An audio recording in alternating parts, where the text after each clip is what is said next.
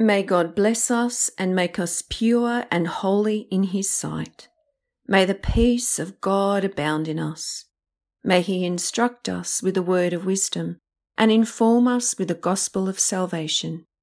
And may His guiding spirit enrich us and cast out all fear in and through the love of Christ.